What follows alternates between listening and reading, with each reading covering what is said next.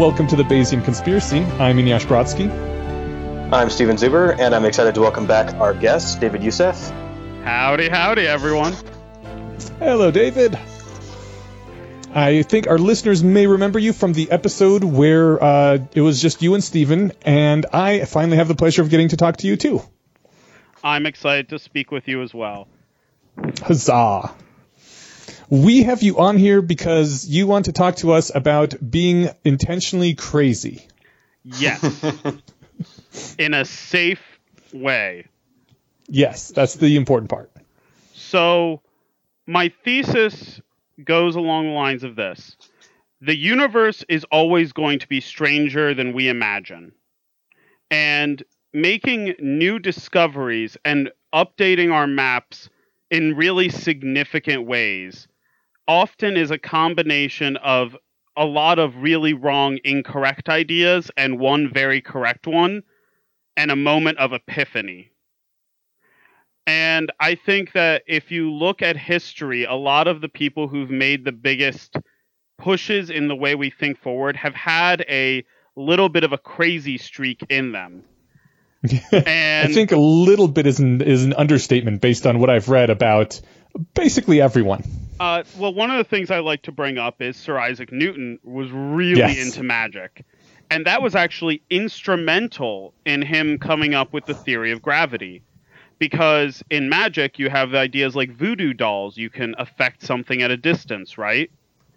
Hmm, Until yeah. then, as as far as physics was concerned, there was no such thing as a force that acted without direct contact it was by using the idea of acting at a distance and then combining that with the hard math that he knew that he was able to come up with theories like gravity. Can I get a couple quick questions? Absolutely. So, on one, um, was was Newton interested in magic in the sense that he was interested in? Uh, so there, there's a few senses of magic, right? There's stage magic, like Penn and Teller. There's uh, stuff we don't understand, the unknown, and then there's like legit magic. If I wave my wand and say abracadabra, you get shot by green light and die. Um, which kind of magic was Newton interested in? So the first type, the stage magic or trickery, um, that kind of that's closer to barding historically. Like it was an entertainer thing, and everyone has always known that the idea of abracadabra wand waving magic is less than a hundred years old. It is extremely modern. If you want to go into a little bit of esoteric stuff, he was like really big into alchemy. Do you ever wonder why the rainbow has seven colors, indigo and violet, when really it kind of looks like there's six? Oh, yes. I just learned this a few weeks ago. This is amazing. Yeah, so it's because there are seven there were seven planets at the time and he thought every color corresponded to a planet, like magically horoscope kind of alignment. Seven seven was a popular number back in the day. Yeah, it had a lot of significance. Well, so I guess yeah, that, that opens up the other kind of magic. I mean, so like, there's also the kind of magic that the Salem witches were accused of conducting, right? Where you're doing seances or casting spells that didn't involve wand waving and light, but were you know involved, like you said, voodoo dolls or that sort of thing. So was he? I guess what I'm asking was he into like the bullshit hocus pocus magic of however you want to define it, or was he into um, like I don't, I don't think alchemy falls under that category. Alchemy is like the worship of the unknown, or maybe just bad science. I guess I'm curious: was he a full-on occultist, or was he? Oh yeah, uh, a confused legit scientist? occultist by every he was a legit occultist by every measure that I'm aware of. Oh, that's awesome. And Galileo, one of the main reasons that they, you know, that that the uh, church would crack down on Galileo as much as they did wasn't just because of his helio- heliocentrism. Well, I mean that had something to do with it too, but because he was a heretic, he would, you know, um, believed in these sort of occult uh, things as well. And if we want to use a more recent example, Jack Parsons' anniversary of his death day just passed, and Jack Parsons was one of the first rocket scientists to help start NASA and a huge researcher into like chemical rocket fuels. And that dude hung out with Aleister Crowley and a pre Scientology L. Ron Hubbard, which is about as crazy into the esoterica as a person can go, in my opinion. Yeah. And there was there was a lot of God, now that I think about it, the the old um, Hermetic traditions had a lot of geometry and chemistry and a bunch of other things mixed in with them as well. You know, they weren't they weren't just like trying to summon up the spirits of your ancestors. They were like trying to do it with these weird kind of pre-scientific wrappings around everything. They were trying to approach a lot of different problems. Um, okay, so I'm gonna give you guys first a disclaimer. So, in preparing for this, I've been rereading a lot of my old grimoires, including one of the most powerful grimoires I have, Rationality from AI to Zombies. I consider Nice. it a grimoire. Okay. Um, and I sh- there's a part at the end where Yudkowsky's talking about like levels and strength as a rationalist. If I'm a white belt rationalist, I'm below white belt magician. So please, anything I say, people in the actual occult community, though I can't imagine there's a large listener base for them here, but uh, I, they're probably going to be very upset because I'm going to butcher a lot of this. So when you say magician here, you mean? Did you listen to the episode where where Vivian and uh, Cannonball Jenkins and Eneasz and I talked about ritual and stuff? Yes, and in fact, I do have an answer for you guys. A good definition of ritual that Oh. I differentiates it from habit. But just really quick, uh, so that's um, you're talking uh, magicianry in the same sense that Vivian's talking witchcraft, right? Yes. Um, in the sense that it's not what really anybody means by witchcraft, except people who use that term. Um, well, I'm going so to I, give you when I think magician, exact, I think James Randi. well, I'm going to give you the exact four things that magic historically and the kind of magic I think about says it can do. And then I'm going to give you the rationalist explanation where it's all in my head, and then I'll give you the completely insane theoretical ex- explanation. I'm stoked. Sorry to keep interrupting. So I study and have been pulled into chaos magic, which has an illustrious tradition going back to the 1970s.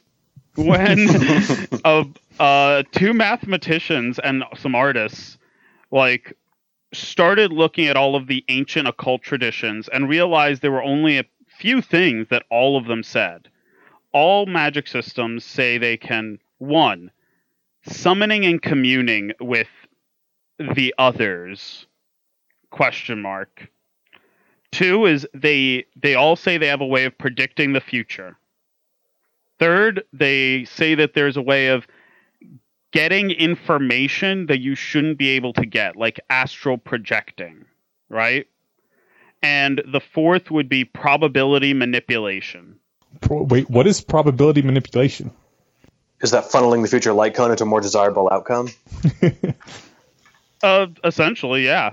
Like the way I think about these is, I think that ninety five percent of this stuff is probably in my head, or ninety nine percent.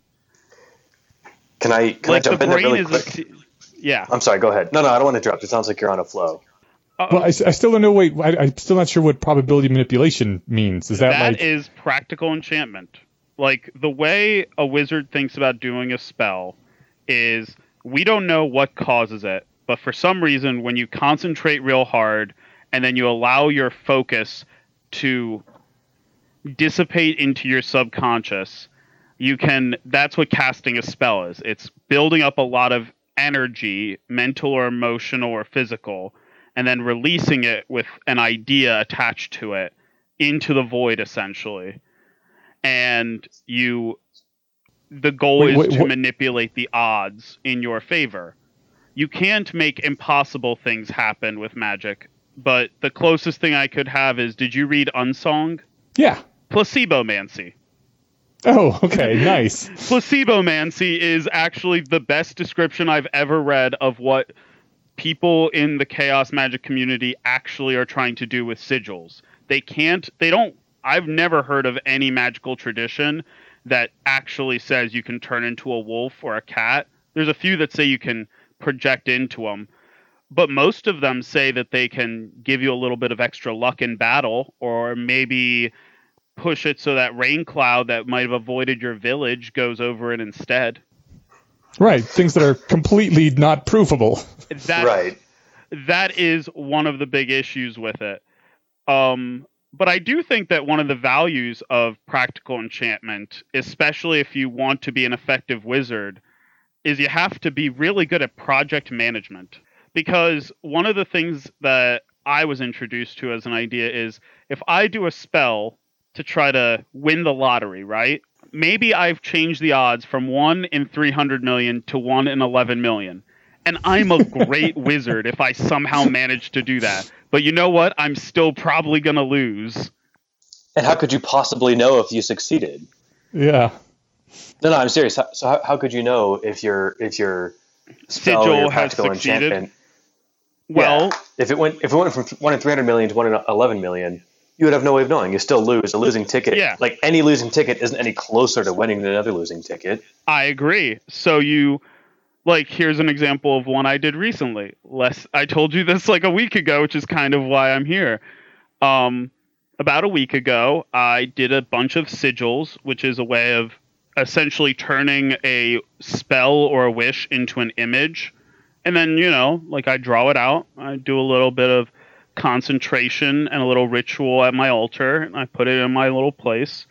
And one of them was financial opportunities will fall towards me and like luck will help me even when I don't deserve it. I think I put that in specifically.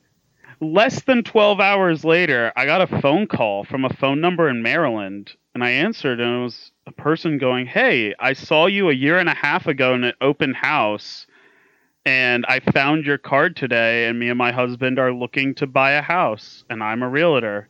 So I was like, I'd be happy to help you. And it turns out they might end up being like legitimately more than half the money I make this year. But wouldn't that require your magic to literally travel back in time to affect them having picked up your card a year and a half ago? Yes. Okay. I, I, Retro I'm just saying, causality. like, Time is I- very weird.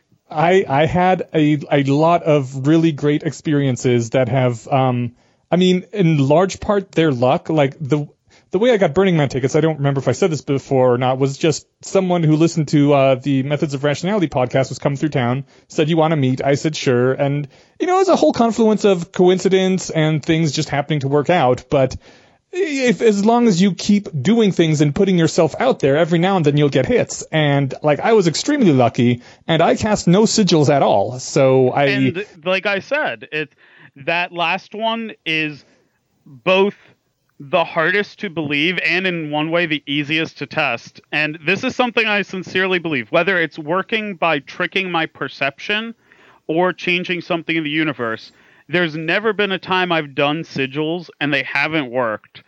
Which is weird to say because like each time I've done it it's been in a semi tongue in cheek manner, but like you don't actually have to believe it at all.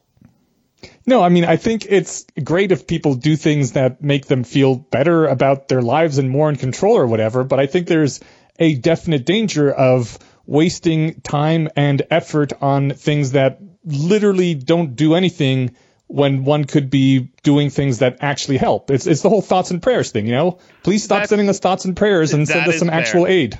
That is absolutely fair. And that's one of the when we were starting this conversation about like safe forms of crazy, right? Like Yeah. for me, the expenditure of energy and time in this is about a total of one hour per week.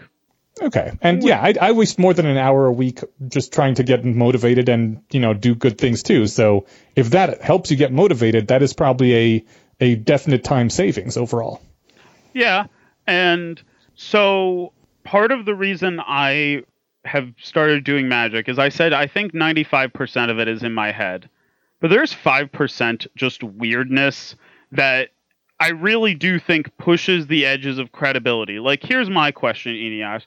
Let's say uh, on a lark, I convinced you to make one sigil a week for 6 months.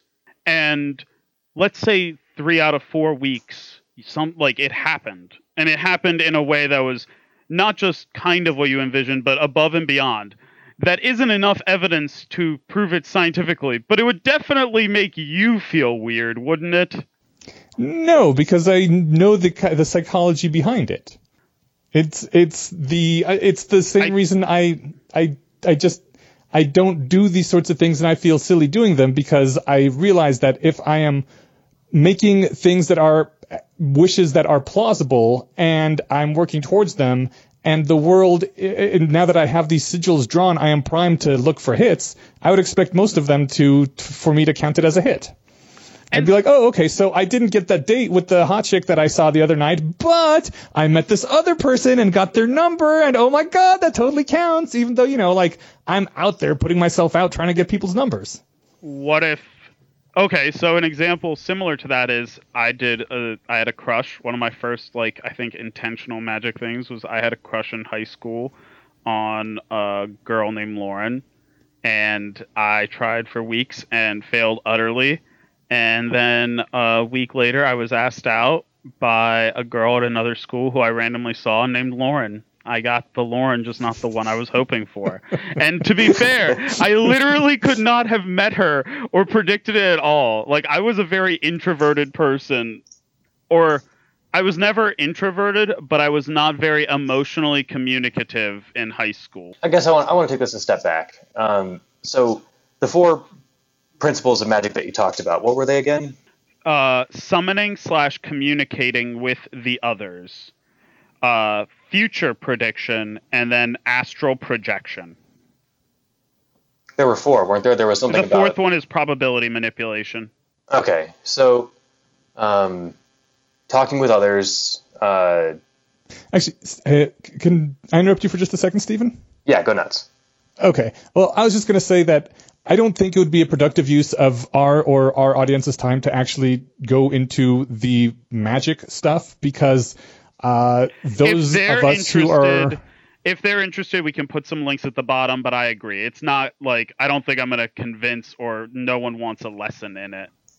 Right, exactly. There's well, plenty of skeptics podcasts out there that have covered this for hundreds of hours. There's plenty of believers podcasts out there that uh, people can go into. So I'm more interested in would be like how is incorporating this uh, controlled craziness into one's life beneficial, even if one doesn't actually believe in supernatural stuff.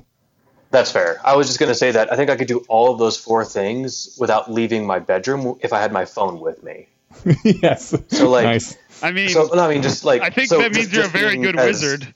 or it means that my cell phone is very magical, right? Yeah. Like, so I think being like things that are that loosely described, it sounds almost, dare I say, Jordan Peterson ish to oh. disingenuously be like, oh yeah, no, no, that's what I mean by magic, not what everybody else means, not what you think I mean, not what you, not not what you know the the popular use is, but yeah, your cell phone's literally magic, just like uh, religions are literally true. Um, so so is that is that the sense? I'm feeling the same sort of. No, like, it's it's like when this, I said this the leak, others. Okay. When I said the others, that was my generic term because I didn't want to say things like fairies or angels or demons or spirits or ghosts. Okay, so is, is something I could do without leaving my room if I had my cell phone and some DMT? uh, yeah, actually, probably. I mean, okay. I think that there's a lot to be said about taking your time and not going far, but that's something else. Um, Eneasz, I gotcha. so I want to bring up the little passage that I sent to Steven that made him interested enough to at least consider this. Excellent. I might have forgotten to share that, so that's please go over it in detail. So the person who got me started in this was a writer named Gordon White. He has a blog called Rune Soup, which I highly recommend. Even if you ignore all the magic stuff, he worked in international finance and branding for many years, and his takes on geopolitics are surprisingly good. Oh. Weirdly enough, but uh, he has a series on magic, and here's what he wrote: Debt is magic. It is a literal pact with the future. Little wonder that emerges from the gloom of prehistory into the minuscule light of recorded history, more or less fully formed. We got it from something sitting at the campfire's edge. When a Babylonian farmer summoned debt, he would bring forward from the future his own wheat harvest to pay for the equipment or land he actually needed to materialize said wheat harvest in the first place. This feat of imaginal time travel, and when it works, it is once again literally a successful act of actual magic. It is a manifestation of something from nothing. But time travel always has a cost, and of course, on the other side of the trade are the gods, represented by the intervening years that could bring drought or locusts or war or the death of your sons. So the farmer pays for his equipment with money from another dimension, unbound by time, but then binds both himself and that money to time. Debt is hugely powerful, albeit dangerous system of actual magic freed of any morality about its use. It is the devil's money. Okay, see, I, I, I, for the most part, I really like that because it is a wonderful new way to think about a financial instrument, which really puts into it, it gives like gives puts, gives you emotional feel for what it is and the powerful things you can do with it. So yeah, that was that was awesome. Yeah, I love that. I remember it now. It was fantastic. That is why I explore esoterica because some of the most beautiful and important ideas and new ways of framing it are out in the me- out in the chaos and the mess that stands at the edges of the crazy. And I think it's good for humans to do that too because I personally think that everyone has a certain amount of like irrationality as a pressure inside of them. And if you don't let it out in controlled bursts, either by going to parties and getting drunk and letting it out there or in play in some form, it will bubble up in the rest of your life. So instead of maybe being crazy for some other reason, I get to be crazy at my little altar at home in a very controlled setting. and I get to read nice. awesome things like this and think about problems in new ways. Another benefit is uh, in one of the magic podcasts I was listening to, I was introduced to a word in the language from New Zealand. I can't remember it now.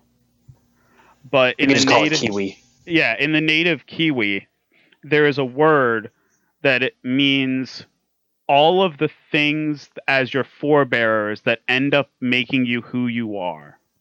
And that word can obviously mean your parents. But if your family has been drinking from the same river for 30 years, and all your atoms change every seven years, then legally that river is a forebearer to you. And in their law, it specifically says that the natives there can treat landmarks as like literally like family members. And when you view it in that light, you're like, I like I am much more closely related to the farms I get my food from than my great aunt. I'm I'm processing that. I'm not sure how to I, I don't know if that's actually the case because unless there's something really, you know, unusual in a of in a particular farm and you get all your food from it, you'd still. Uh, I guess the concept of genetically related does it matter? yeah, like it's it's. I'm not saying this as like an objective truth, but it's a really weird recontextualization of like place versus person, and this is one of those things that it honestly was one of the ideas that has led me to focus a lot of my time into like ecological real estate and like how you can make land healthy. Because if you grow your food in your backyard and you eat it and you live at a place for 7 years then in a very real way you and your house are like family. Okay. And like it's a silly idea but i think people feel those kind of things more deeply even if they are not necessarily rational and hey if i can get more people planting trees and eating healthy in the process that seems pretty good yeah so how do you how would you incorporate these sort of of things into your i don't know thinking into your life to uh to be more, I don't know, creative or scientific or whatever? How does this help us discover the next gravity? I think of it like exercise. It's mental. We literally say about people who hold these beliefs in seriousness as doing mental gymnastics, right? Mm-hmm. I think that's a very accurate term, and that's what it is. It's keeping your mind limber and willing to entertain ridiculous ideas and really think them through and then dismiss them. Like if they're really not worth it, it's fine. But take them at their ridiculous assumptions and play them out in your head first. And then when you do have the opportunity to hit an idea like gravity, you won't just dismiss it because how can forces act on each other at a distance? You'll really think it through. You know, I recently read uh, a, I think it was a really brief post on Less Wrong um, about a very similar concept, fake frameworks, where they, the the author mentioned that basically all of our models are imperfect, and there is there is a danger in thinking that our models are too perfect and if we can every now and then entertain an idea and say to ourselves, I know this is not really how the world works, but for the purposes of argument or whatever, I'm going to assume that, you know, there's only two types of people in the world, X and Y. And uh, you can make some useful predictions with that while at the same time realizing that it is a fake framework and it should not bind your thinking very strongly. And so uh, this seems almost similar like that, being having the mental agility to consider things without taking them completely seriously and binding yourself to them.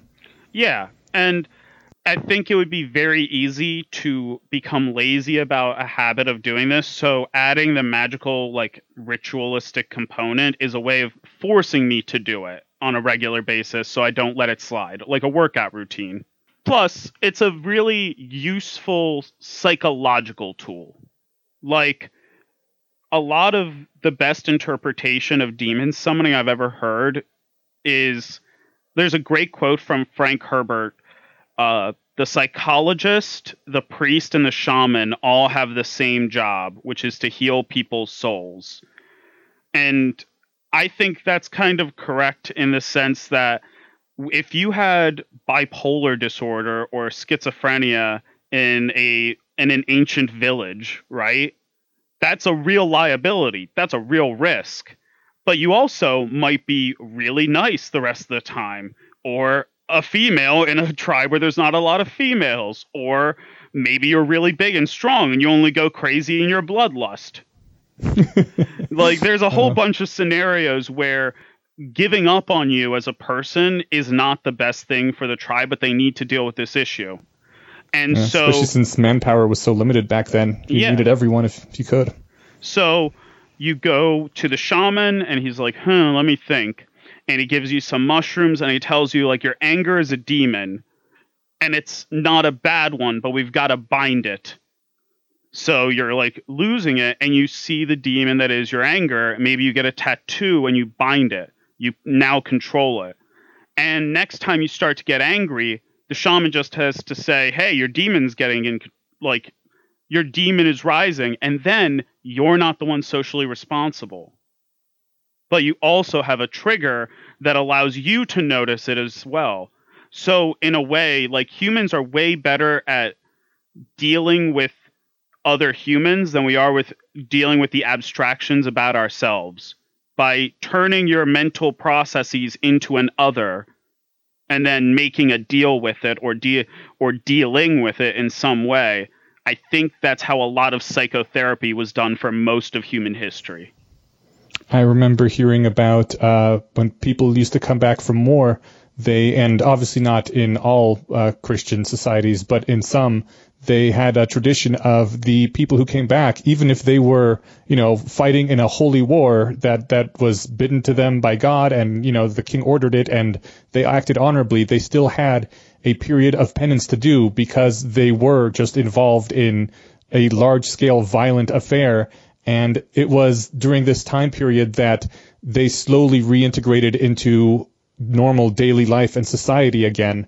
And I almost think that it would be good for us to have some sort of similar ritual nowadays because now people just like come home from war and like, hey, you're back, start being you again.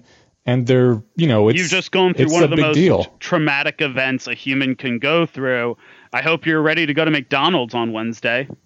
Yeah, seriously, there should be a period of like penance and asking for forgiveness or doing what one needs to do to show that, you know, I am leaving behind the place of war and coming back to the place of civilization. And think about how much that would probably alleviate survivor's guilt. Like, I bet mm-hmm. you that's probably one of the other functions. So, uh, that's actually something that brings us back to Jordan Peterson. I can do this. Oh too. no! um, specifically, this is something that Peterson talks about badly. Like I have some criticisms of the way Peterson communicates. Um, but Nassim Taleb really does it better, which is to say that our ancestors were very smart, the ones who survived, because things were tougher and they had a lot more free time to be bored and to think. so, so, when you see a lot of the weird social institutions and practices that we don't make sense from our perspective now, it's not that they were crazy. I would say 95% of the time they were doing what I would call ecological rationality. They were doing something that made sense in the time because it had a good purpose and maybe that the context has changed and they haven't changed the ritual yet and that does deserve criticism but try not to throw out the baby with the bathwater so how do we do this without going crazy and you know buying into the belief that i don't know god hates fags or whatever it is nowadays that that is the crazy talk you know that i can heal someone's wounds by touching them i mean one of my first things when I got into all of this stuff is I refused to believe anything that told me to disbelieve science. Like I was allowed to add on top of it, but I wasn't allowed to contradict anything that was there. And I think that should still be fundamental to anyone's way of looking at the world. If your way of looking at the world says, "Oh, yeah, I can just disregard the rules of biology and entropy," then probably not correct. I, I have another concern, I guess, regarding the pseudoscientific interpretation of this because, like, the what you mentioned earlier on about probabilistically, deter, you know, influencing the future. Um, that reminds me of that. What was that terrible book? Um, Rhonda Burns wrote *The Secret* in like the mid two thousands, and that if you're lucky enough to not know what that is, no, was, I uh, do, and I wish I didn't, and I hope your audience doesn't. I think everyone knows what the secret is. Yeah, well, it was uh, it was widely touted by Oprah. It was a big deal. They made some stupid movie about it. Um, the idea is that if you basically if you believe in what you want hard enough, if you visualize it, sometimes to the extent of making a vision board or a sigil, um, then you could make it happen. And conversely, when bad things happen to you, that's because you didn't want them not to happen enough um, or like it was your fears overtaking you. Uh, so you like guys, this, you guys know that feeling you get when you read a pop science article that talks about biases, and you're just like, oh wow, this is dumbed down to the point where it's no longer valuable. It might actually be confusing people and giving them the wrong view. I can one up that. My company made it mandatory for every developer to watch this stupid one hour course on machine learning, machine learning and AI because it's like, hey, these are these big buzzwords going around. How has machine learning and AI influenced this? And it was very clearly written by somebody who, uh, well, if they, if it was written by somebody who knew anything about any of this, it was not. Uh, it was re- it was edited far too much. It was just this bullshit list of buzzwords. So it might be like that, but yeah, that is um, that's how wizards and people in the community feel when they read The Secret. that is the closest way I can describe it. Like, even if you were the most powerful wizard, believing that they were correct, like, you don't control every moment of everything in your life. And mostly, I hate the woman who wrote The Secret because do you guys remember that giant tsunami that hit India? Yeah. Yeah. They asked her about it, and she's like, well, I guess they were putting out tsunami waves. And anyone who says that can go fuck oh themselves. Like I have no pity for such a human and I am really really upset by it. Yeah. Well, it also has the, the, terrible fallback of blaming people for things that happen to them. You know, like if somebody's raped, well, they must have not not wanted it enough to make it not happen. Yeah, um, like victim blaming yeah, it's, it's is a fairly disgusting cool. worldview. Like you can push things a little bit at best. Like, if anything, I think that the actual people I've communicated with in that community are really humble about the things they believe they can do, which is good. Like, even if they can't do any of the things, it's best that they believe in small things than that they can fly or something. so as long as. Oh, go on. Sorry, go ahead. Oh, I, I was just going to make fun of something on my shelf, but uh, we can do that some other time. um, I was going to just say real quick. So, David, if, if you're um, if your if your incantation to make this this windfall of money come through, um, if if and the and the resulting phone call you got, if that deal fell through, would that be evidence against the effect, efficacy of your wizardry, or would it yes. just mean that you didn't believe hard enough? No, it would it would really mean that like I was doing something wrong. Well, would it mean that your spell was wrong, or that the that the enterprise is mistaken? I would have to do experiments and try to figure that out. like if you start would... experimenting and get something that you can that you can show us, uh, I'm really curious. But I, am not I'm not meaning to put on it too bad. And so like no, I guess no. Honestly, at, at the, the biggest the biggest magical scientific undertaking I'm doing. That's a weird sentence to say. Um, uh-huh. Is I've been doing a 22 card tarot read ev- for myself once a week for like six months I'm going to keep doing it for a few years and I'm going to do a statistical analysis and see if there's anything compared to major life events of mine. And if there's no pattern awesome. there, that I'll just, just, like, you know, it'll be a fun little silly project. Well, you should, you should publish the results in either case. Yeah. I really enjoy the tarot because uh, Vivian, you know, the one we had on our ritual podcast, she reads tarot sometimes professionally. And the thing about it is she's she's also a uh, author, science fiction fantasy author, right? And when you see her lay down the tarot, you realize, oh my God, what she's doing is creating a story on the fly from, you know, this random list of prompts, the deck that's given to her. And it's awesome because she is, she's such a good storyteller that when she reads someone's tarot, she always puts together something really interesting. And since humans don't have really that much variety in their lives, like everyone is struggling to to make money and to find someone they love and to be accepted by their peers and everyone has these fears and insecurities and so like you always play to a few key themes and you change the details based on what the cards are drawn and it just works beautifully. It is amazing. She can read tarot with cards against humanity cards. That's She's done impressive. it before. Yeah, and it worked. And I was like, this is fucking fantastic. Okay, and I, I, I need to obviously believe... visit and see that because that's something that I've never even heard of. That's incredible. Oh, dude, it was the best. She did it to me, and at one point, I just like got up and walked away. I was like, "Fuck you and your stupid cards doing everything about my life perfectly." But I don't, I don't in any way, shape, or form believe in any sort of supernatural stuff. I was just like, "This is some incredible storytelling, and I wish you were making more money for this because damn, that's some some highly good skill." I think about it like this. So you guys know that if you get your brain bisected and the two halves are not in communication that you can essentially communicate with both of them separately, right? Yes. Right.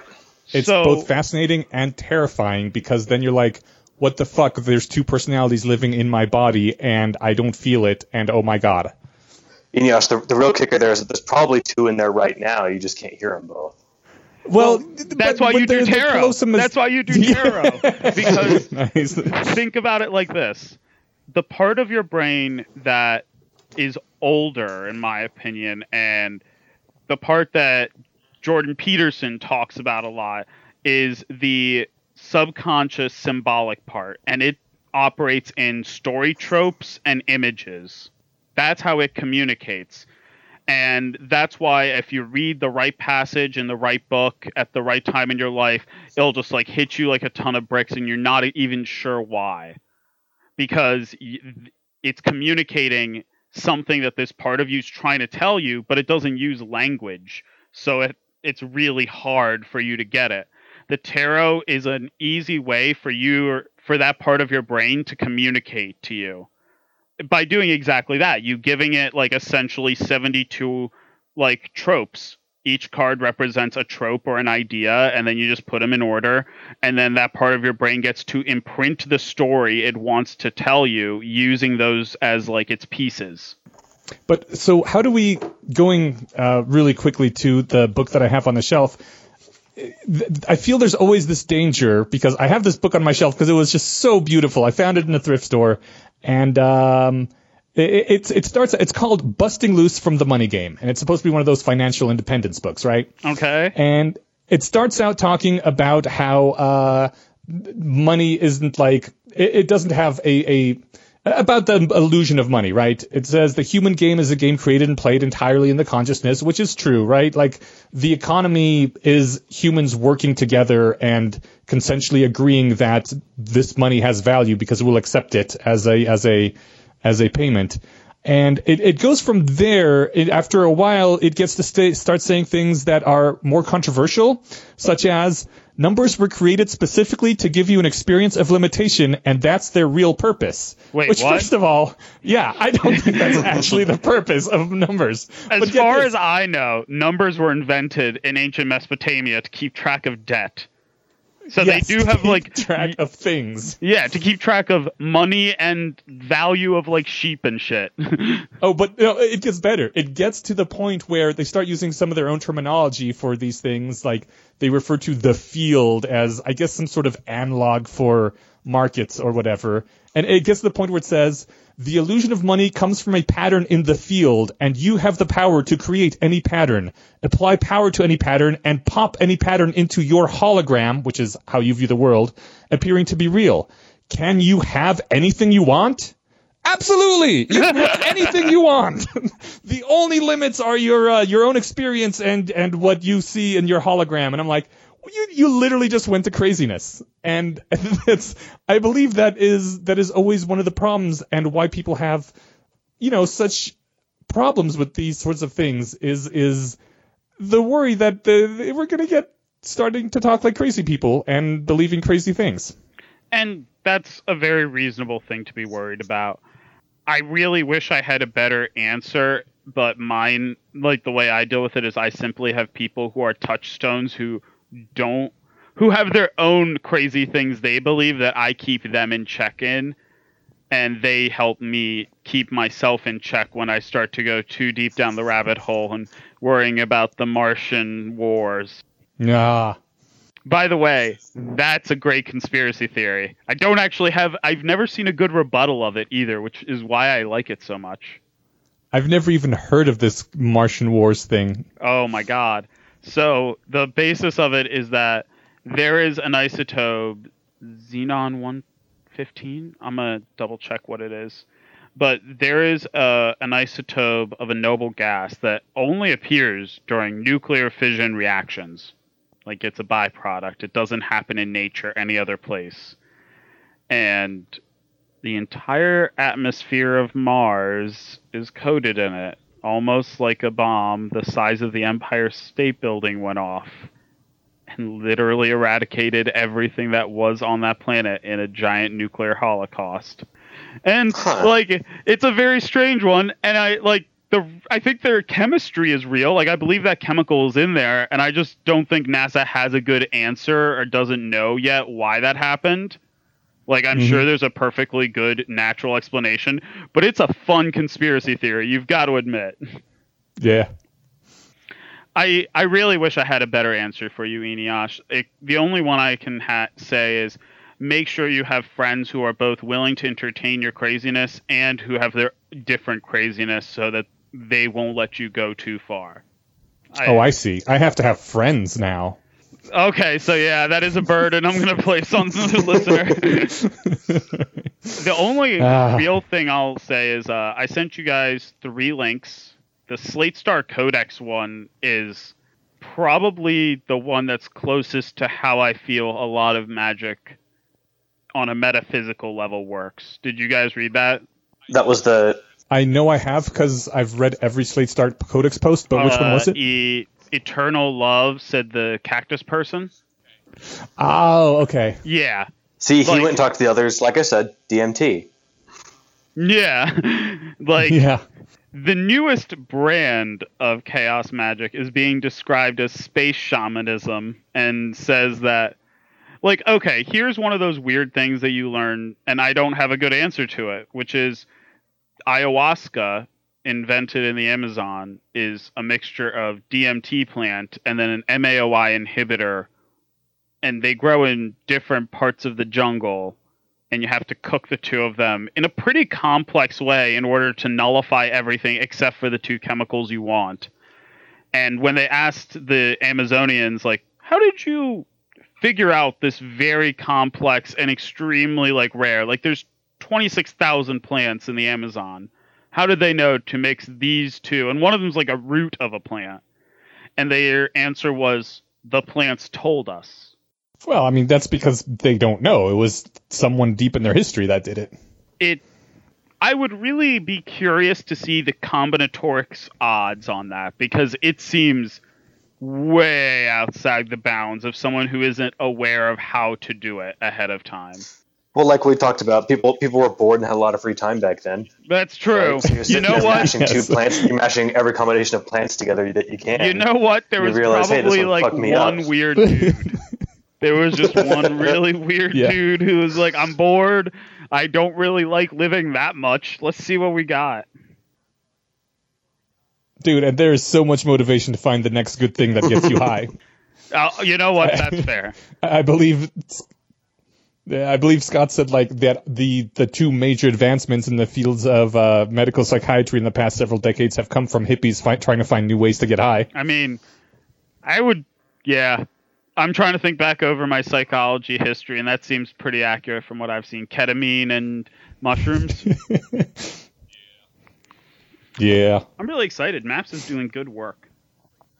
They finally got approval. Huh? Who uh Oh, the What is MAPS? Multidisciplinary Association for Psychedelic Research, or yeah, they- excellent. Those are those are the legit ones, right? That uh, they're gonna hopefully be able to f- finally yeah, start prescribing this shit. just finished uh, round two clinical trials with mushrooms for um, uh, PTSD. Excellent. Yeah, I think that that's another value of the weird. And so you've read the Slate Star Codex where he talks about the dangers of early psychedelic users taking too much and being permanently too open. I think Uh huh. everyone who starts to dive into the weird should be forced to read that article first. Just to be Oh. aware of that's where you're going. And it's fun to go there, but it's Yeah. not good to stay there. It's not a safe or functional place to stay. But there is a lot of value in being willing to explore and entertain a false mind frame and realizing that even while it is not true, there are things that this way of looking at the world reveals that are still valuable.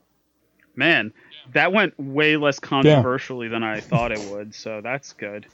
Well, I, I, I, yeah, I just, I basically agree with you. It takes, it takes being weird and being willing to entertain crazy shit to, to make I mean, I can breakthroughs tell you sometimes. about my magical incidences. I did a ritual in the pyramids of Egypt. I want to hear about that in one second, but I want to draw you know, an allusion to something that. No, no, I do. But uh, this was related to a post that was just on the uh, Denver Less Wrong Facebook page um, about uh, Ozy and Scott Alexander disagree about whether or not you should diversify your uh, charitable portfolio. Basically, on the one hand, there is one best cause to give your money to, so like you should be doing that. Seems pretty ironclad. And then Ozy points out that you know you can't really be sure if it's the best one, and you know even if it is, what if they're not handling their money well? Maybe it's an odds game, and they and it happens not to work out. So you should probably diversify. Plus, if you diversify, you can feel better about giving. So you know that's a that's a good um, uh, instrumental reason to to do it that way. And I kind of come down right in the middle because I that's how I tend to do things when I have a strong opinion. That I think Scott's probably right that there is one optimal goal and that's where all your money should go. But if you're not going to give all your money to one charity because it doesn't feel as rewarding or it feels too risky, and the only way you'll give anything is to diversify, then I'm all for that, right? Whatever gets you to do the thing. And so, similar to this, or the reason I thought about it was, um, uh, man, hold on, my brain's crashing. Um, yeah, doing if, if yeah, doing weird stuff. If that's what gets gets you going, if you're not going to do anything cool without being also weird, go forth and be weird, right? I, I want your advice then on if someone is willing to do like some weird things and try to crazy up their life a little bit in controlled doses. Uh, what would you recommend they do if they are, you know, pretty new to this whole thing and a fairly rational person and, you know, want to dip in but don't want to go straight to the sacrificing their firstborn on the altar of Moloch I have or a submission for the first thing. I want to see if David agrees. Psychedelics. Yes, I was actually going to say that as well. um, Well, let, let's let's assume that this is someone who doesn't want to do psychedelics for whatever reason, wants a more mystical, non-chemically induced Okay. experience. uh, Now we can talk about your your thing in the Temple of Egypt or in the Egyptian pyramid. Yeah, this is essentially the same idea. Uh, you need to have an experience that is so strong that if you were not a rationalist, you could fall into the pit. That's really the true answer. You need to have an experience that strong because then you can empathize. You really get why people fall into it then. For me, um, Hmm. I was visiting. I'm Egyptian, and a few years ago, I was lucky enough to get to go back to Egypt for the first time and visit a bunch of my family there. And one of my buddies had lent me a copy of the Egyptian Book of the Dead, and it was in English. Well, I had a friend named Hong who I play Pathfinder with occasionally, who is an Egyptologist. so I, while I was in Egypt, I exchanged photos from the Cairo Museum with him translating one of the spells in there for me. So I did one of the tours, and I got to be in the center of the pyramid by myself. So I incanted an ancient Egyptian spell from the Book of the Dead to imbibe a god into my body. I chose Thoth, the god who invented writing and magic, because a god who invents books is probably the most rational of all gods. and uh it like nothing really weird happened that night, but then every day since then I think I've gotten a book. It's been 2 years. I have too many books. I have way too many books. it is a, actually a legit problem. You've gotten a book every day for the last two years. Yeah, like legit. How, since how many then. days does it take you to read a book? Like more than one. so it's definitely an issue. totally Southern Gothic right there. yeah, like, but like at first it was kind of a joke, but then there would be days like I would go to the beach with my family, and I'd be like, okay, nothing's gonna happen today, and then I'd literally find a book sticking out of the sand. You realize Like- you can throw away books, right? I don't understand the words coming out of your mouth. Nice. I didn't know you spoke Chinese. I, you know, I have many hidden talents. But uh, I, that was a small one. I actually do have a crazier story, which is I almost sacrificed a goat once to Thor. ooh, Yeah.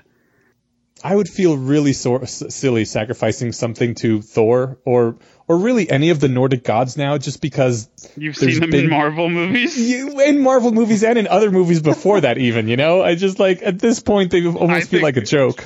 I feel the opposite. They're definitely the gods to be worshiping. Everyone's paying attention to them. You don't want to worship like shitty, non-popular gods, like second-tier Right. ones. Yeah, like the Do the think, Neil. do you think that the? I'm sorry. Go ahead. Oh no, just like the Neil Gaiman American Gods theory that gods are strong uh, as in proportion to how many people are you know paying attention to them. Sort of, yeah. But then, do you think that that as that, that the Thor of Asgard is more empowered or pissed because everyone's worship, worshiping the false idol Chris Hemsworth? As long as they're using the name Thor. Oh, so if so that counts. Okay. Yeah. I- I, I wonder. I wonder if the God of Abraham agrees with that. As long as you're saying God. that's why I mean, we have this the tradition of of- always yelling out God during sex, right? He's getting fueled by all the sex magic. oh my Ah, god! Don't even That's get me he's a big fan of started. don't even get me started on how much magic the Catholic Church does. But uh, If if Hellsing the anime has anything to say about this, they do all the magic. Yes. um so what happened was many years ago I took psychedelics and a bunch of my friends we were at a hurricane party because there was a hurricane hitting the east coast That Uh, sounds like a responsible thing to do, We were. I was like 21 at the time. I wasn't making good decisions. right? Um, we all decided to run naked through the hurricane, and I remember doing so. okay. and like legitimately stopping in the middle of the road as everyone ran in front of me and i was just like this is not actually that bad of a storm. Like it was a thunderstorm but i was like this was way overhyped. Like they were like shutting down the city of philadelphia and stuff. And i looked up at the sky and i don't know why but i looked at the sky and i literally screamed thor is a pussy. And hmm. and then like every mortal in a mythological event where you insult a god i needed to be humbled so every time I tried to take psychedelics for two or three years after that, and I have multiple friends who can cite this literally every single time, terrible freak weather. Like six six inches of snow coming out of nowhere, like torrential downpours in the middle of sunny days. And I was like, oh man, I think I pissed off Thor. So I will day- say, well, I, Yes. I can't necessarily advocate doing things that are dangerous. Doing something like running naked through a hurricane at the age of 21, it just seems like a thing that you would remember for the rest of your life, and it's just such a good bonding experience. It. and and honestly, I'm not saying like, do it, but I'm kind of saying do it. nobody would have done it if we thought we were truly at risk. Like if the storm was bringing down trees and stuff, we definitely wouldn't have, and we would have Yeah. stayed indoors. But like the very fact that it was a mild risk, but the biggest risk, honestly, was being seen nude, less the storm itself. Right. You could get some some felony charges for that. Could you get felony, or is that just misdemeanor? And uh, we could because we lived next to a police station at the time. Oh, good. We we when I said no good decisions, I really meant it.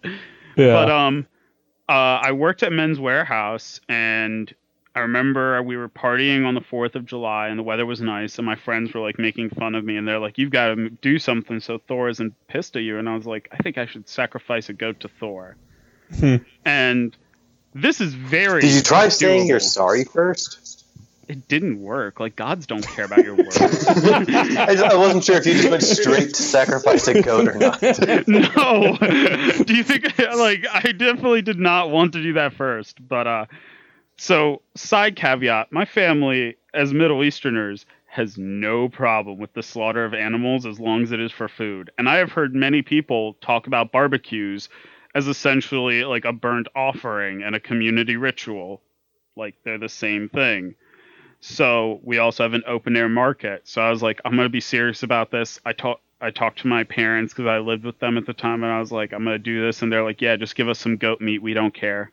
And uh, I got all of this stuff ready. I had a goat named Delilah. I was you very- don't name your sacrificial goats. I didn't name her. I got her with a name, God damn it. and Plus, then Thor wouldn't accept the sacrifice unless it hurts. So yeah. Ah. And then the day of it, like per, like torrential downpour, and I'm like, well, I can't really have a bonfire and do this. So I guess Thor's saying that I don't need to do this. I just like returned the goat, and like Thor's a good everyone. dude. So the next day at work, uh, I had to call off for this, and my bosses were like, "How the sacrifice go?" Because because I am far too honest for my own good. And I was like, I told them what happened, and they were like, David, you're just kind of like wimping out. And I was like, kind of, yeah. And part of my job at Men's Wearhouse is, you know, you get tuxedos back from a wedding, and you have to like open them and make sure everything's inside. Well, the very first tuxedo, I open up the bag and I hear some jingling at the bottom. Like, did someone forget their keys? And I go in the bottom and I pull out a set of cufflinks, and they say Thor on them. and I showed them to my kind of shit boss. that, like if I didn't And he already doesn't trust believe you for a worthwhile, like a like a, if I didn't already trust you as a sensible person, this sounds so made up, which is Yeah. I actually really send you- cool. I had this I will conversation. send with- you with two some- with- people who were there. One of them was my boss, and he didn't believe it. Like he was next to me when it happened, and he's like, "This is not real." and one no, of them no, was don't my get wrong. I think I think this is outstanding. This is. I think I had this realization, realization a few years ago when I was talking to my uncle, and he was telling me some crazy stories. And I had said, if I didn't know you for a trustworthy person, I'd say that's bullshit. And I think when I thought about it, I think that's like a really flattering thing to say. And I almost want to say that about me. I want my life to be so ridiculous that somebody's like, I think that's bullshit. I'm like, I totally get that you don't believe me, but it really happened. Mm. Yeah, and so, and like they were the they were the cufflinks from Marvel, right? Like there are Avengers themed cufflinks for a groomsman's party, and I guess this groomsman just left his in the bag. But if you're going to believe in probability manipulation and signals from gods, that's about as clear as they get. That's when you knew you and Thor were homies again. Yeah, at least we were neutral, which is Yeah. the way I like it. I, I gotta say, while those are awesome stories, I think there's also something to be said for things that you can do easily at home. I, I am reminded of a conversation I had through email with someone after uh, the episode on Ritual with Vivian, where they said, "Yeah, I I mean, I don't believe in magic at all, but I do it all the time. Like sometimes if I really want to do something, I'll just say I'm doing this thing, I'm doing this thing, I'm doing this thing six times, and as I'm doing it, I'll get out my Sharpie and just draw a little pentagram on the back of my hand six times over, and and it really works for me." And I was like, you know, that's cool because that is that is something easy that you can do at home that you know you don't have to go out and find a goat and get a bonfire going and everything Okay. and there's there's something to be said for like the little Then- dresden files practical magics then my rule of practical magics is uh, I'll send you guys two more links from Rune Soup, but make sigils. You can do it at home with pencil, pencil and paper. And more importantly, and I said it before, they work even if you don't believe them, which is, I think, the most interesting part. Like, if it's really fooling your perceptions, it's doing it at a very deep level. Because I've seen people who are skeptical do them and then get the result, which is really amazing when you think about it. Like, it's a, like the placebo effect worked while you looked at someone and showed them the box that said sugar pill. well that's the crazy thing about placebos they do work even when you know they're placebos Eh. Well, in that case, more placebomancy for everyone. yeah I tell you what, you've convinced me. I will. I'll check out your uh, your sigil writing thing, and I will. I will do one for science, and I'll report back next time we chat. Because sweet if, if I can if I can make things if I can fix a couple little things you know that are probably fixable from the inside of my mind for ten minutes of effort, hey, I'm all about that easy path. I mean, the best technique, and I do think this, is what they call uh, shoaling and robo fishing. So a shoal is like a group of fish. So you make a group of sigils all at once. And robofish is they found out that you can't control an individual fish in a shoal. But if you put a robot fish in a shoal and you control that one, you can get the whole shoal to move, right? So you make Yeah. Five sigils of things that you want to happen, and then you make a sixth sigil of something that's already true in your life to attract it into reality. And I'll, that's a really easy one that anyone can do. Just set it up for like one week. And I'm, you know, they're always fun to hear. One of my favorites was a guy did a sh- like one where he did a sigil that wanted to lose weight and fix his relationship, and then another one to uh, like get a better job. And it turns out he got a better job that was closer to his house, so he could walk home every day and have lunch with his partner and walk back. And because he wasn't eating out anymore, he lost weight, his relationship improved, and he got more money. Thanks. Yeah, it's Yeah. hard to argue with results, right? It's Sometimes- also handy that if you do five sigils at once, you know, you only need one of them to hit for it to work. Exactly. if you're going That's to try to fool yourself, use your brain and be clever about it. You're a very smart person. it takes a lot of work to fool yourself. Oh, I believe the exact opposite is true. And I think Feynman is the one who said you you the, the the greatest fear is not to be fooled and you are the easiest person uh, to fool yourself or something along those lines.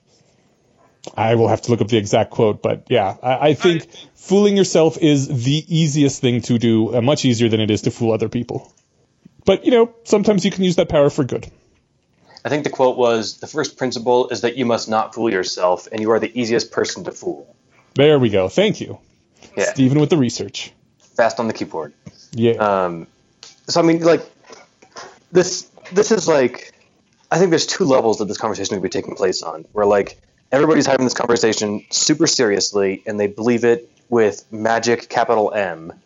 And then there's like this laid back. It's like you know, no man. It's kind of just like meditation and like focusing. You know, your your own energy, lowercase energy, not the magic energy, just your own efforts to towards life betterment and looking out for positive things. Um, and You know, You know what it is? No. This this this is straight up perfect example of Motte and Baileying. Yes. It, it, it's the Um, whole no I'm man. actually- It's just looking for positive vibes and stuff, and then you know sneaking in the back door. Yes, but you can actually control the fabric of the universe. so only if only if one of us actually stepped back and said that, right? Well, it's it's a societal Motte and Bailey. There's a few people that are like, yeah, it's just for fun, and then there's the people that are like, no, you can you know remove your thetans and see through walls. All you got to do is give Hubbard some your money. I that's why I think that uh, a sense of history helps. Like all four of the things that I mentioned that magic claims it can do are not really the type of superpower things that people think of today. Like know, astral man. projection is just kind of like lying. Like even exciting people who think they can actually astral project are essentially just meditating and imagining stuff or lying down yeah, like i i'm okay this might be me over tolerating seriousness or silliness but i'm pretty okay with people who do silly things that uh, don't infringe on others and don't hurt them. Like everyone's entitled to waste some of their own time. God knows i do.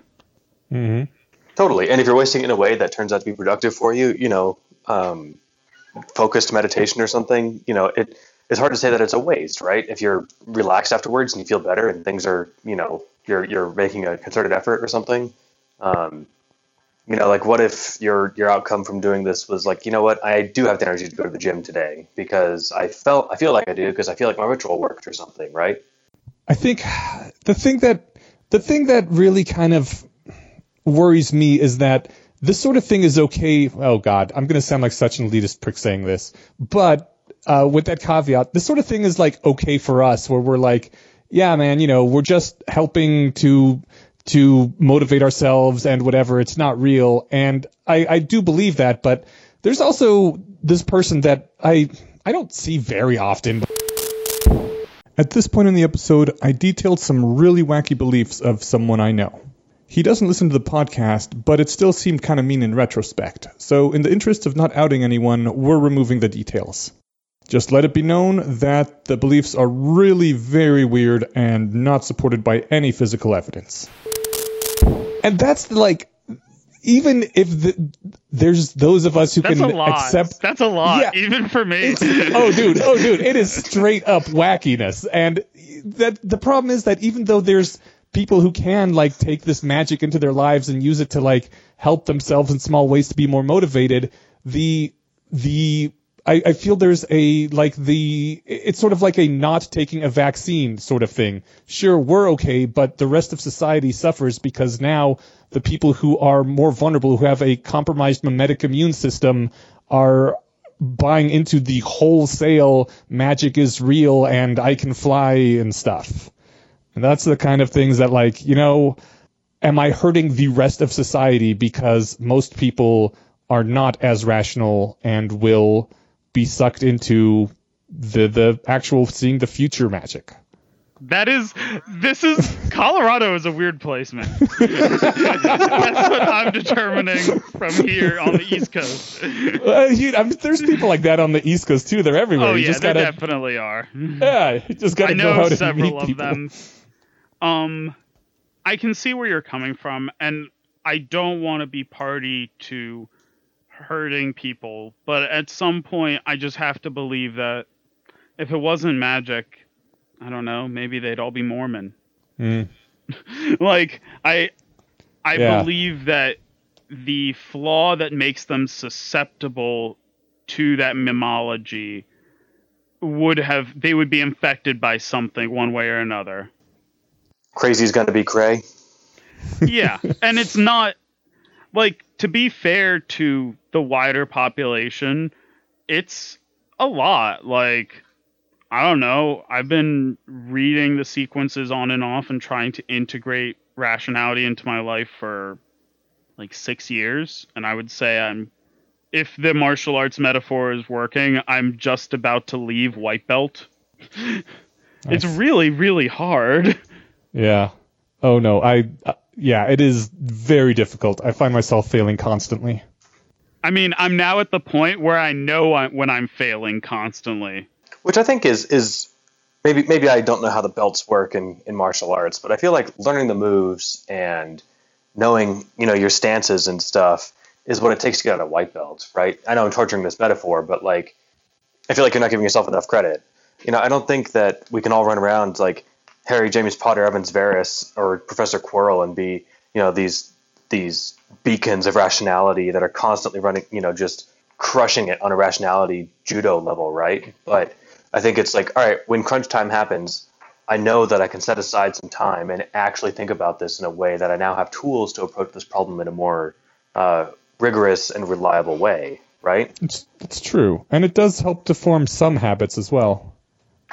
Yeah. Like, I mean, I think a lot of them, you know, you don't give yourself credit for, but you, you consider alternate viewpoints. You think of something that, you know, you come down on a position really hard and yet you still think, okay, have I thought about this from all angles? And you know, what could change my mind? Those are moves that most people don't know.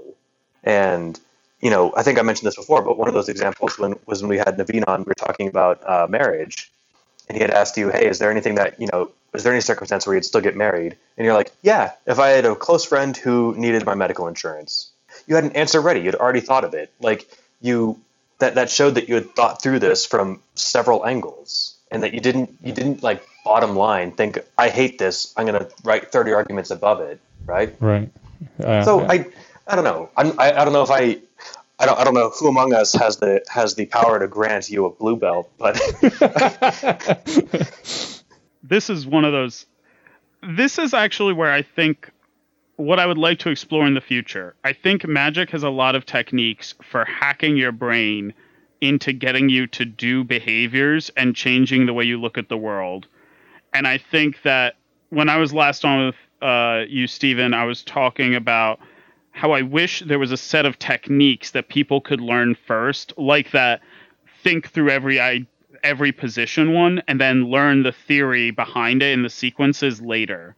So I wish there was a way to extract those useful ways of hacking the brain to getting more rationalist thinking, but I'm not sure how to do it yet. I have heard that about Magic before too, that it, it is good for hacking those sorts of things. If you find out that sort of thing, or like just even as you start making progress along these lines, you should let us know. We can keep in contact and, you know, touch back on this. Yeah, it's like one of the ones I try to do regularly as a magic action is I try to collect the oldest like material I can for my altar, and I just keep like a little pile of rocks. Like I have a rock from the pyramids of Egypt. I have a meteorite. Wait a minute. Did you steal a rock from the pyramids? I just picked it up and put it in my pocket. Oh. it was on the ground, and then yeah, it was you're in my not pocket. supposed to take those because then if everyone does that, there aren't any rocks left, right? No, that thing is huge. everyone could easily take a rock the size I took, and there'd be a lot of pyramid left. Okay, okay. There's a lot. It was very intimidating. well, alrighty then. I have a meteorite, and it sounds like a silly rock collection, it is, but it's a way of representing to myself like history is huge. You are in a very small slice of it. And that is a humbleness reminder. So when I look at it, I'm like, okay, what am I worried about right now that is probably not a big deal? And what should I be worried about in the long term? It's a refocusing of what's important. And it's a way I just like built that mimetic habit into my magical worship. I like that a lot, and I also like that you like rocks too. I, I don't have a big collection, but I have a handful of ones that I really like. I have a friend who brought me back a piece of igneous rock from Hawaii, and it's you know I don't know how old it is, but it's you know it could be just a few decades or even a few years old. Um, my brother brought me back. I love this. It's a small piece of cobblestone from a road in Prague that he went to in high school. Ooh. And then now that uh, absolutely had to be not legit, dude. yeah. I don't know if it was a I don't know if it was a if it was a crux of the road that now everything's hitting this pothole or if it was found nearby, but it, part of it was worn smooth. And then he brought me back a, a rock from the beach of uh, Ireland. And you know, old coins are kind of similar to me too, right? Where there's this sense of history to it. I think that's really cool. Yeah. Yeah. So people Okay, so I'm going to give you now what I believe is the definition of ritual. And oh, yeah. ritual is that which is done with symbolic intention. Oh. because you can brush your teeth, but if you make the very act of cleaning your body a ritualistic thing, as like you purify your mind to prepare the day, that's what changes brushing your teeth from a habit to a ritual. It's the way you approach it that changes the context of it. See, you could have saved us 45 minutes on that one episode. Yeah. People are ritualistic creatures. Like the way we start denoting humans have become intelligent is we have like art and jewelry at our grave sites. We have rituals. We are homo ritualis. And for whatever reason, they really stick in our brains. So if you're going to if you know that you can hack your brain using ritual, then you should build rituals and patterns in your life that will hack the correct things into you. I like this. I I really actually want to start implementing this now. Like I so one of the chaos magic procedures is you're supposed to find your patron god and goddess. And in a way it's almost a forcing you to decide like what kind of if I have a masculine and a feminine part to my personality, what describes those parts of me? And it's also kind of aspirational. Like, who do you want to be? I have friends who's like, my female part is Kali Ma, and she's like death goddess and dark. And I'm like, okay, that's that's a decision you're saying to yourself. Yeah, someone watched the Temple of Doom as a teenager. Yeah. I chose Athena and the Monkey King because I wanted a trickster and a goddess of wisdom. And so that's what I want to think about every day when I go about my life. And I think that's what religion does for people in the same way. You intentionally focus your mind on being like a person like Christ, a person who's willing to sacrifice and hold others above themselves. And that helps you become like that in a, in a small, small way. But per the warning earlier, like some people take that up to up to eleven and you know, like- believe that they that they can't draw that wisdom without also believing a bunch of really weird and wrong shit, right? I don't know Just- just a way to caveating solve. Yeah, you're absolutely right, and I wish there was a way to better filter. But I think I think of it more like an engine can work even with a little bit of gunk in it. But if there's too much gunk, the engine is definitely not going to function. Like you, and No, I I, like that. don't know how to figure out where that is because I think the common parlance would be to say like there you would be below the sanity waterline.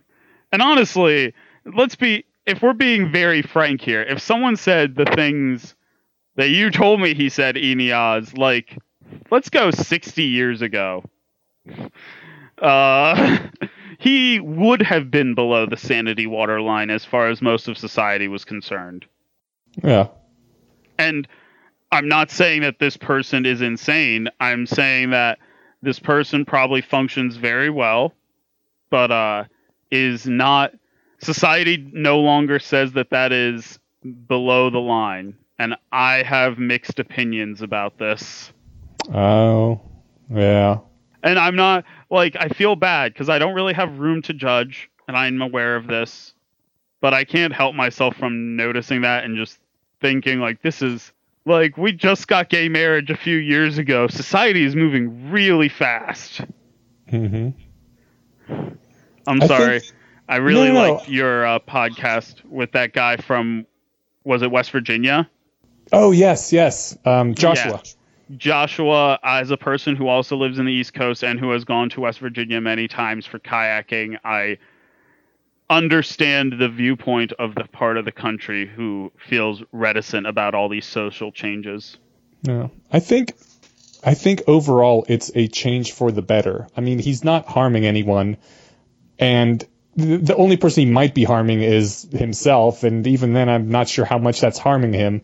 I I guess what he's his his efforts are no longer being funneled uh, into something more socially useful by a church, but on the other hand, lots of times churches would funnel people's efforts into very destructive and bad things. So on the whole, I prefer things this way where sure people have their own crazy bullshit, but at least the churches aren't around, you know, telling gay people that they're awful and they can't marry and all the bullshit things that churches have done since time immemorial. Yeah. I mean, I, I think, think, I that may you're be right. much more anti-organized religion than you are.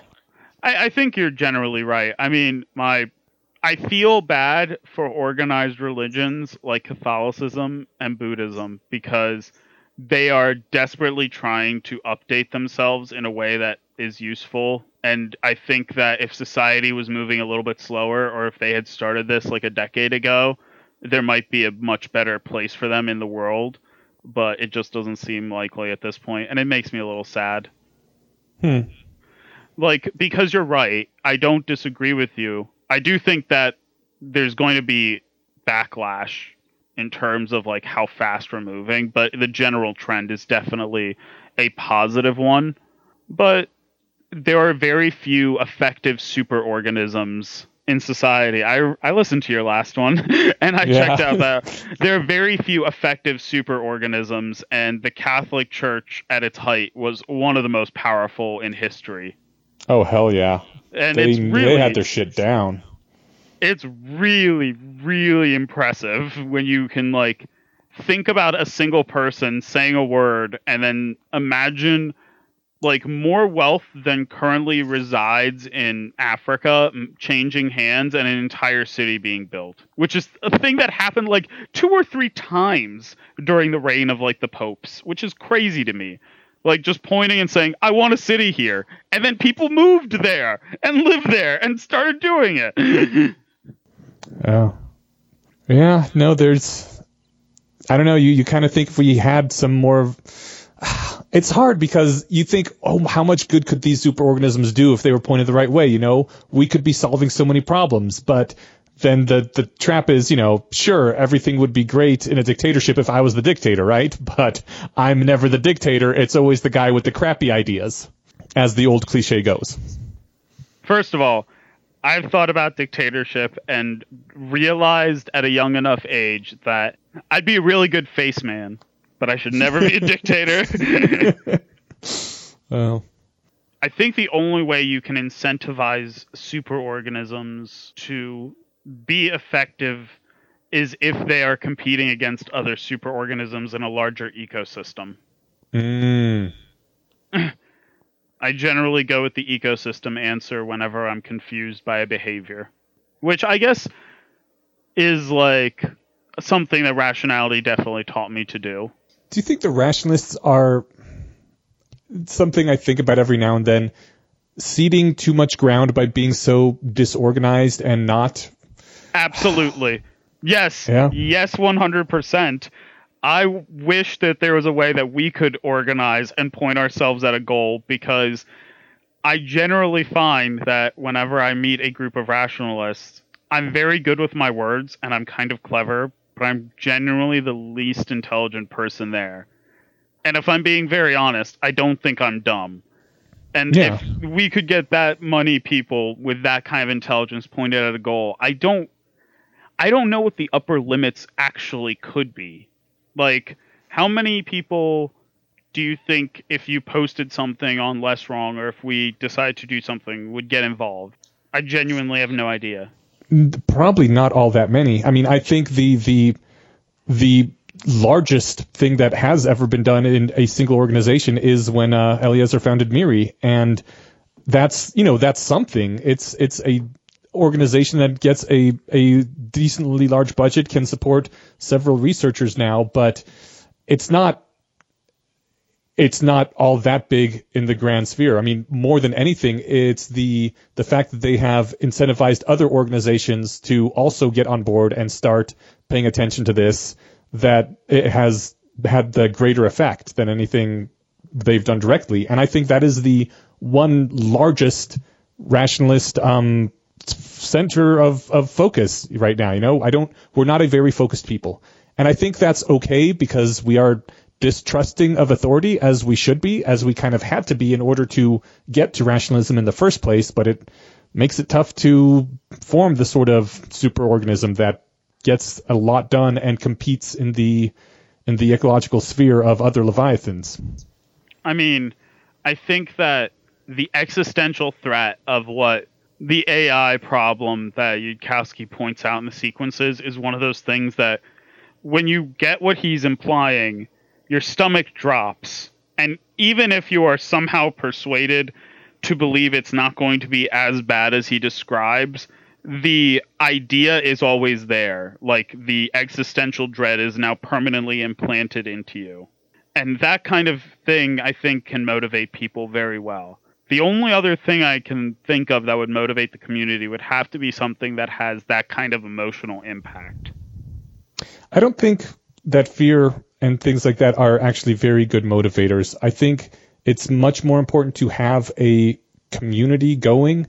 I I, I think that's the, the, the big thing that um, helped the Catholic Church, right? For the vast majority of people, it's just the laity. It's people working their nine to five jobs, or in the pre-modern era, their sunrise to sunset farms, and for the most part, living life, finding a place to slot into in society, and being more or less content, and putting just a little bit of their effort towards the church, and they manage to give people enough meaning in life and fulfill enough of a niche socially that they could aggregate some of that extra effort until eventually they became what they are.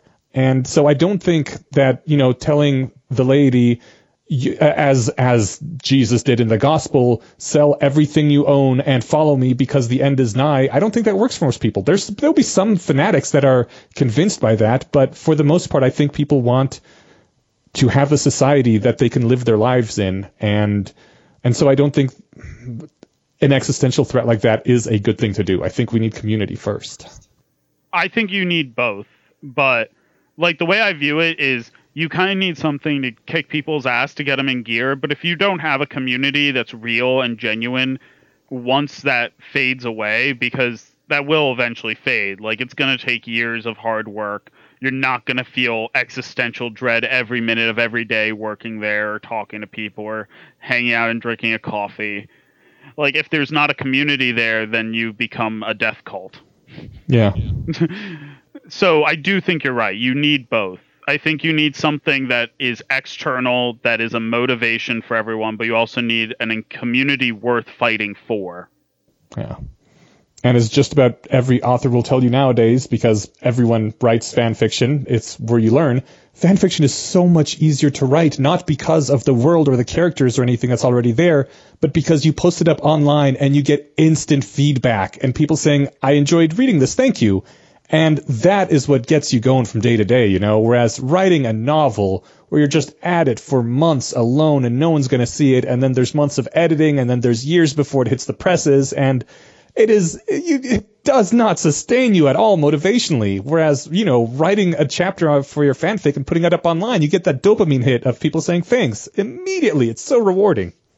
Oh man, that sounds interesting. You know, Nassim Taleb actually did that for his last book. He would post up like chapters with no chapter number or page numbers, but randomly he would post them on Facebook for months before his book was published.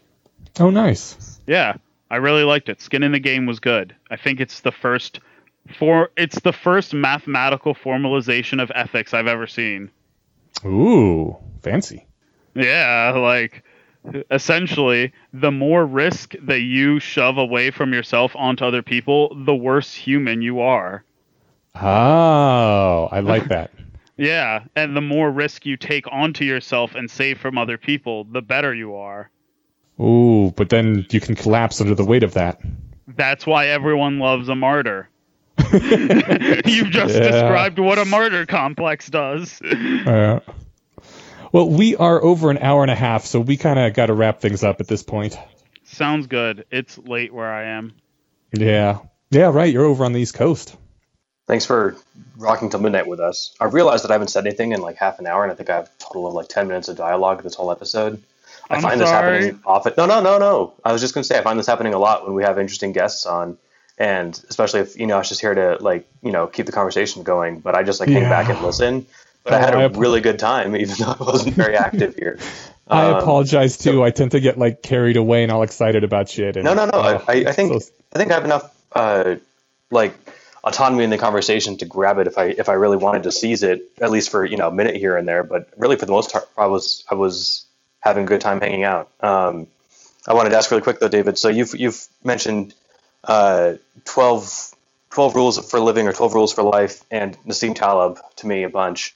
And so I don't have a huge uh, reading budget because it takes me so long. So, uh, who which, who should I read first, Taleb or Peterson? I like Peterson. I like Peterson, but the truth is, he's probably not going to reveal anything to you that is new. Uh, if you have the opportunity to borrow 12 rules, do that, but don't buy it. Buy Taleb. Taleb will like fill in gaps in your map. Or a better way to say it is in the map and territory analogy, Taleb is the best person I've ever seen describing the blank spaces on your map. Oh. I've Cool. never seen That sounds any awesome. like that's what his books are a meditation on the blank spaces in the map and the ethics and how to deal with it. Excellent. Yeah, I'm captivated. Sweet. Yeah. That sounds like a strong recommend there. And he's just pretty hilarious. He taught me my first French phrase that I remember Pete bef, Which is? a face that invites a slap. Everyone knows you know someone. As soon as I said that word, everyone who's listening to this thought of a face because everyone knows immediately. Everyone thought of Ajit Pai, head Yeah. of the FCC, because he he just has that face, right? I'm not a violent person, Like yeah, like it's but you just you just want to slap him. I know one guy who went to my friend's college at Bucknell, and as far as I know, he was a very friendly person. I have no beef with him, but every time I saw him, I'm like, oh my god. Like you make me want to become like a college bully. Why? Why is this happening? I don't know if this says something about me, but I did not have a face that came to mind. I don't. oh, you're a better person than me. I think that says that. or maybe more boring. I don't know. I just. eh. you need more enemies. no, no, I do not. I okay. I promise I won't give you any more my, any of mine. I, th- I think we give me can chalk no- up to being a better person, Yash. Yeah, don't throw no enemy sigils at me. okay. Fair point. Okay, Cool. thank you guys for having me on again. I appreciated it, and I'll let you guys go. Peace. Next, oh, before you go, is there anything you want to um, promote or plug? Uh, well, I heard what your brother was saying earlier, Steven, and if anyone out there would like to help me coordinate, I would like to get a less wrong meetup going in Lancaster County, Pennsylvania. I've tried to look at them. I believe there's one in Philly that meets like once a quarter, but I can't meet there. So if anyone is in Southeast Pennsylvania, hit up, hit me up. And uh, if you want to buy a house, I'll put my information. How Cool. can I hit you up? Give us a quick email address. Okay. Uh, you can reach me at dydavidyusuf at gmail.com. Okay, and we'll put a link up on our podcast on uh, the webpage as well. Sweet. And I'll just say this really quick in response to your thing about community starting that I, I'm, I'm hardly uh, a person with any real experience or knowledge here, but really, then this is the, the rule for life that I've been articulating for myself too. And it's super, cli- it's kind of like Peterson, super cliched, but also super true that like the one thing that stops people from doing anything is just not actually trying, not actually doing it. They just, they, they think, oh, it won't work or, oh, it'll be too hard. Um, you know, dude, throw something up on Meetup, go hang out at a coffee shop by yourself for two first weekends, and then people will start showing up, right? Or maybe if nothing happens after a month, then start marketing more heavily. But I bet there are people who, you know, look on Slate Star Codex or wherever they have those maps and like, man, I wish something was in the area. And if you put something on the map, people will come, right? You're right. I will do Yeah. that tomorrow. That is a very sensible thing I can do.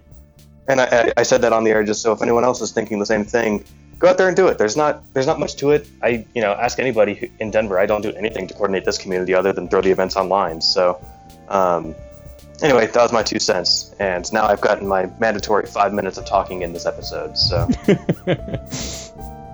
Well, thank you, thank you guys both. yeah, thank you. Thanks again for coming on, David.